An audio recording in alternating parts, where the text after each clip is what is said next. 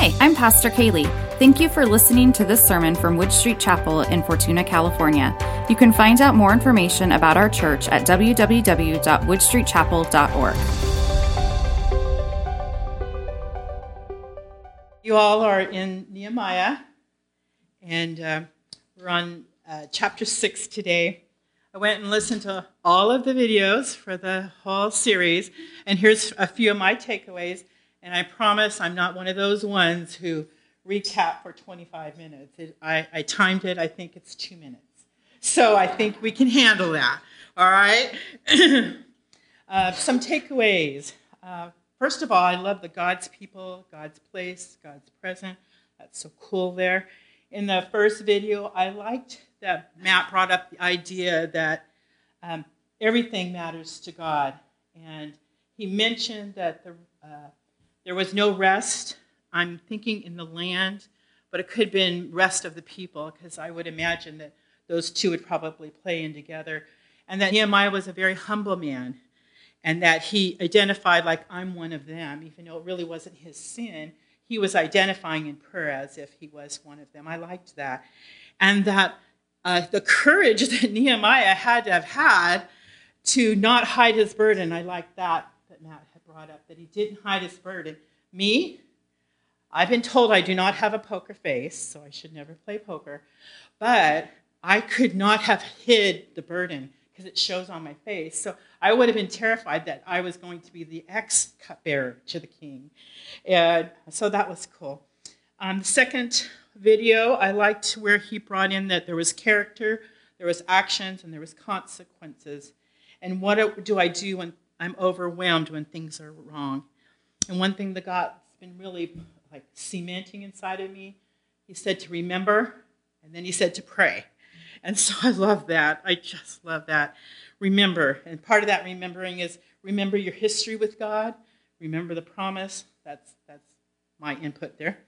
And then I, I love this. I just thought to myself, how many um, um, employment situations have we been in? You know, whether we've been a lumber person or a bookkeeper like myself or anything else. And he said, number his one, number one job duty was cupbearer, number one.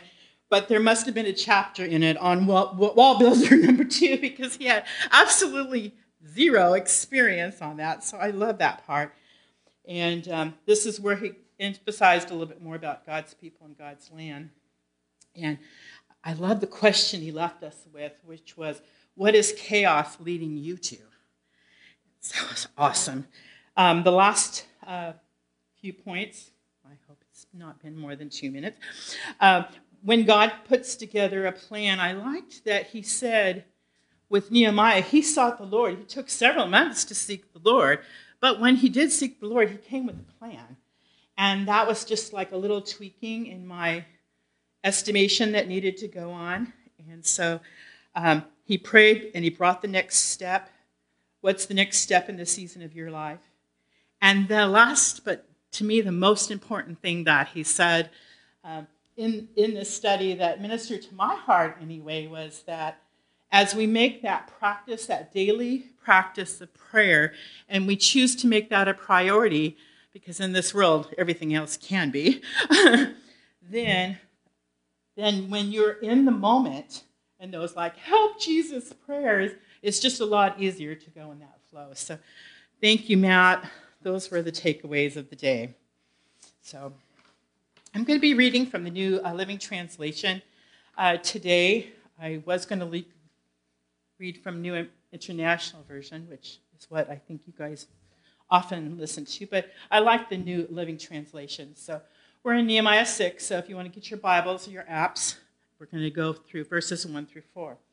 Sanballat, Tobiah, Geshem the Arab, and the rest of our enemies found out that I had finished rebuilding the walls and that no gaps remained, though we had not yet set up the doors and the gates. Sorry.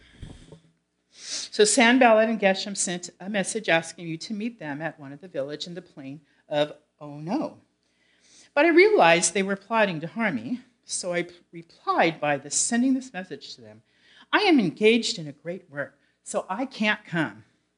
Why should I stop working to come and meet with you? Four times they sent the same message, and each time I gave the same reply. I like in the verses here, um, I was talking to Paula before the service where the Lord was in my quiet devotion time challenging me that I had entered in some words that started with the word dis.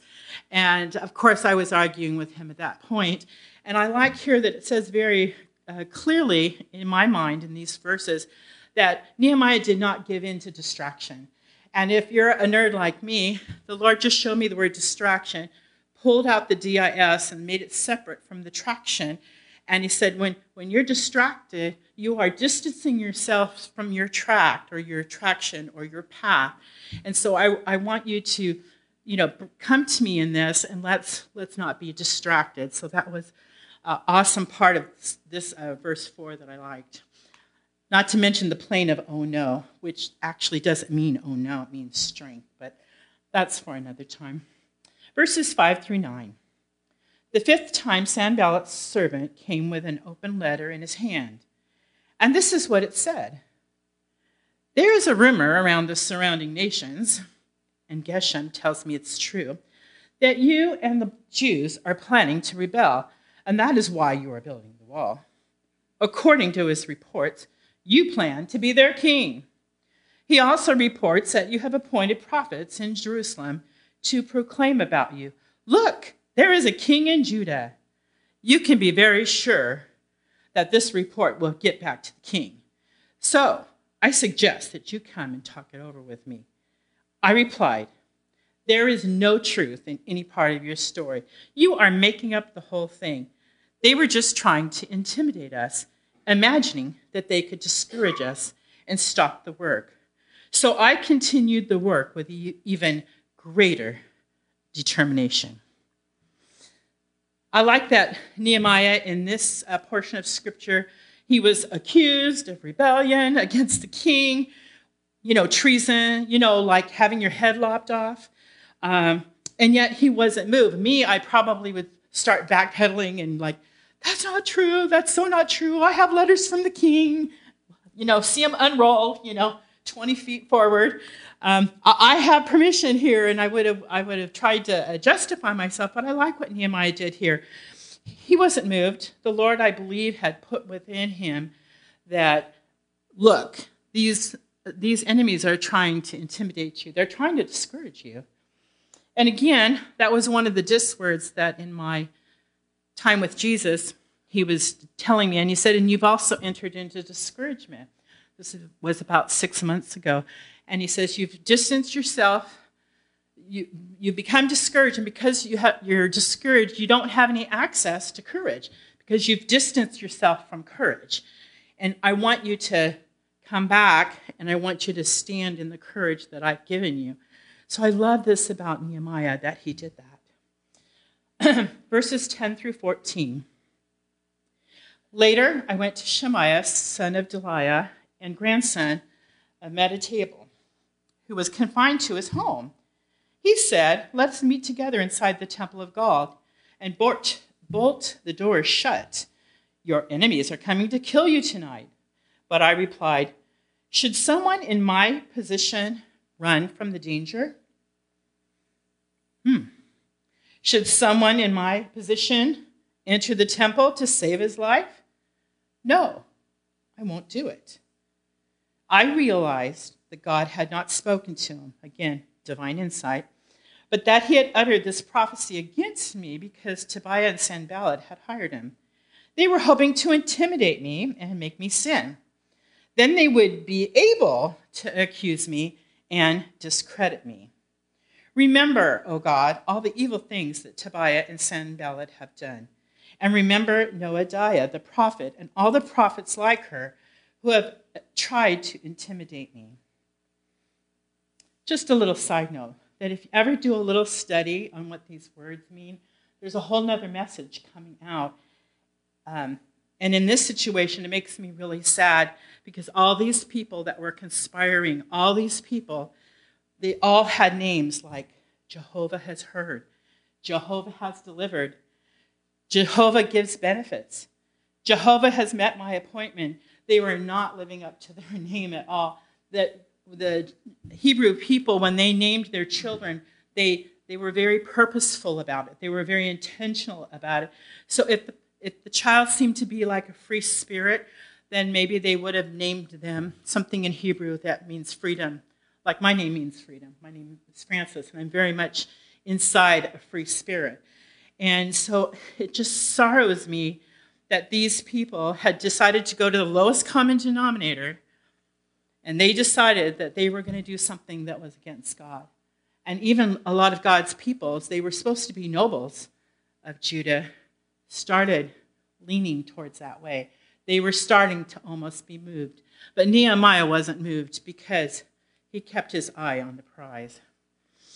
Also, for those who may not know, because you're thinking, well, why wouldn't he have just ran into the temple? What would have been the problem there? You know, but he wasn't a priest, so it wasn't lawful for him to do that. And in that regard, if he would have done that, then I'm sure the enemy knows this because things are legal. They might not be nice, but they are legal. And so if he would have entered into disobedience, then a whole lot of other things in that time and space um, would be happening to him. But the Lord let him know within that this is not God. Don't follow it. You know, don't follow it. So the people were possibly moved by all of these attempts, because they were endless, to induce fear. But he was going to be lawful not to enter the temple. Amen. Let's read verses 15 through 19. I've only changed one here in the New Living Translation because I've done a lot of studying in um, the Hebrew culture. And I happen to understand in the Hebrew culture with their calendar, sometimes they added another month. Wouldn't that be nice sometimes as a bookkeeper to be able to add another month or to take one away or to repeat a day or have an extra couple days? And it has a rhyme and reason to them, but it doesn't to me. So I don't believe that necessarily it's October 2nd every single year. But it was the 25th day of Elul, and um, that's the last uh, month in the Hebrew sacred calendar. They have now a civil calendar, but sacred calendar, which would ease you into their new year. So this was just almost coming into a time of reflection where God's people would especially be reflecting on the goodness of God and reflecting on whatever else God was putting in their hearts at this point. So, on the 25th day of Elul, the wall was finished, just 52 days after we had begun. When our enemies and surrounding nations heard about it, they were frightened and humiliated. They realized this work had been done with the help of our God. During those 52 days, many letters went back and forth between Tobiah and the nobles of Judah, for many in Judah had sworn allegiance to him. Oops because his father in law was Shechaniah, son of Arah, and his son Jehohanan was married to the daughter of Meshullam, son of Berechiah. They kept telling me about Tobiah's good deeds. Really? And then they told him, then they told him everything I said. And Tobiah kept sending threatening letters to intimidate me. So you see now the nobles of Judah, the, the religious uh, people, many of them were starting to be swayed towards Tobiah. And so not only were they being swayed towards Tobiah, but then everything that was said in the presence of Nehemiah and the nobles, and he went back to Tobiah and was telling them everything. So this was relentless. This went on all the time. This would wear you down. It was almost like when I remember when I was in, in the years where I had young children that were very small, it was like, Mommy, Mommy, Mommy, Mommy, Mommy, Mommy, Mommy. It was like, you know, after a while, it wears you down, and by the time you have the second child, uh, all this is water under the bridge, and you just give it to them, you know, or whatever. I'm not saying that it was anything extreme, but it was like, please, please, God, you know, spare me. Um, but I did think it was interesting about a couple things that where they were trying, where the enemy in this in this account was trying to oppress these men and women of God that now the script was flipped. And now they were instead of being the oppressors, they were the oppressed. It says here that they were frightened and they were humiliated because they realized that this is God's word. Now, for us, we don't place high values upon numbers, and I'm not getting off in something strange. I'm just staying with the scriptures. But, but in the Hebrew outlook of things, numbers were really, really, really significant. And the number of 52 actually means work of God. And so I don't know if these people knew enough about their culture because they have more value of culture um, than uh, in with the numbers than not. But it was considered a work of God. So to me, it was like even if you're a hard sell, even though like you're not convinced with you know your mom and dad or whatever, but you get to the hard sell part and you understand the significance of these uh, numbers and the numbers that are attached to each letter that you see it's 52 days and all these years it was not done.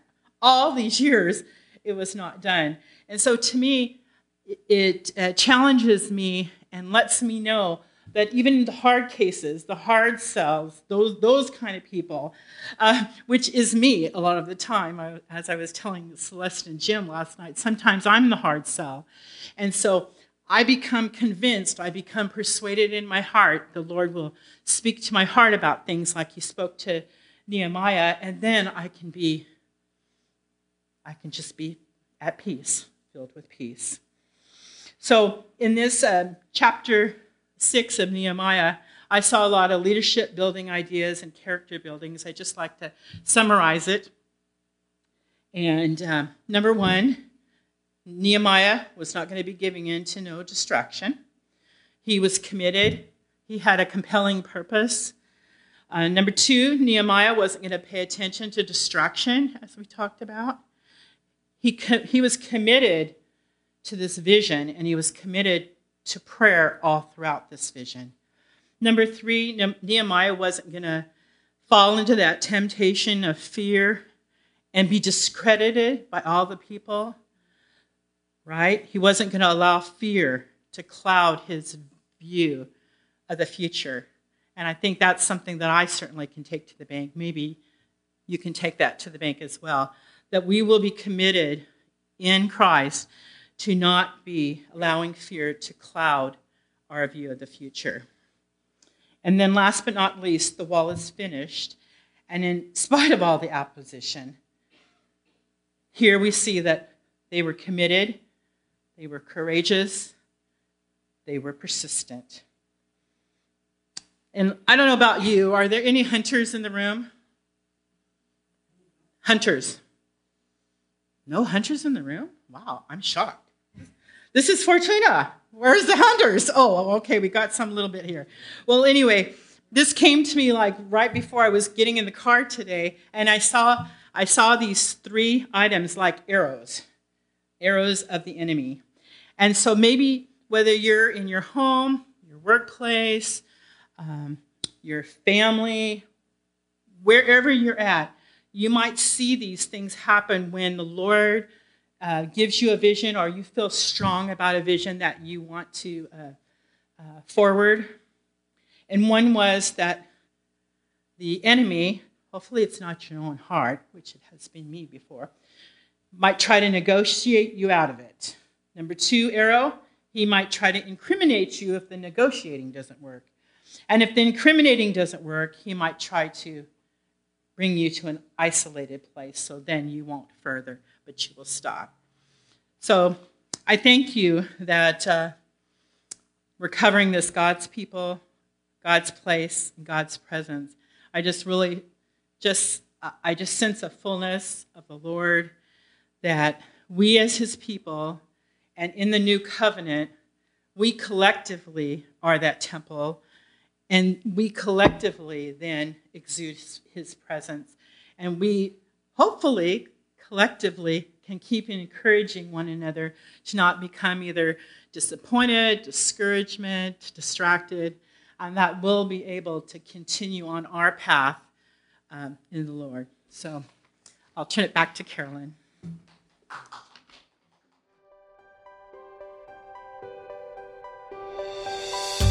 Thank you for joining us today. If you'd like more information about Wood Street Chapel, check out our website, woodstreetchapel.org, or email us, info at woodstreetchapel.org. Connect with us on Facebook to stay in the loop.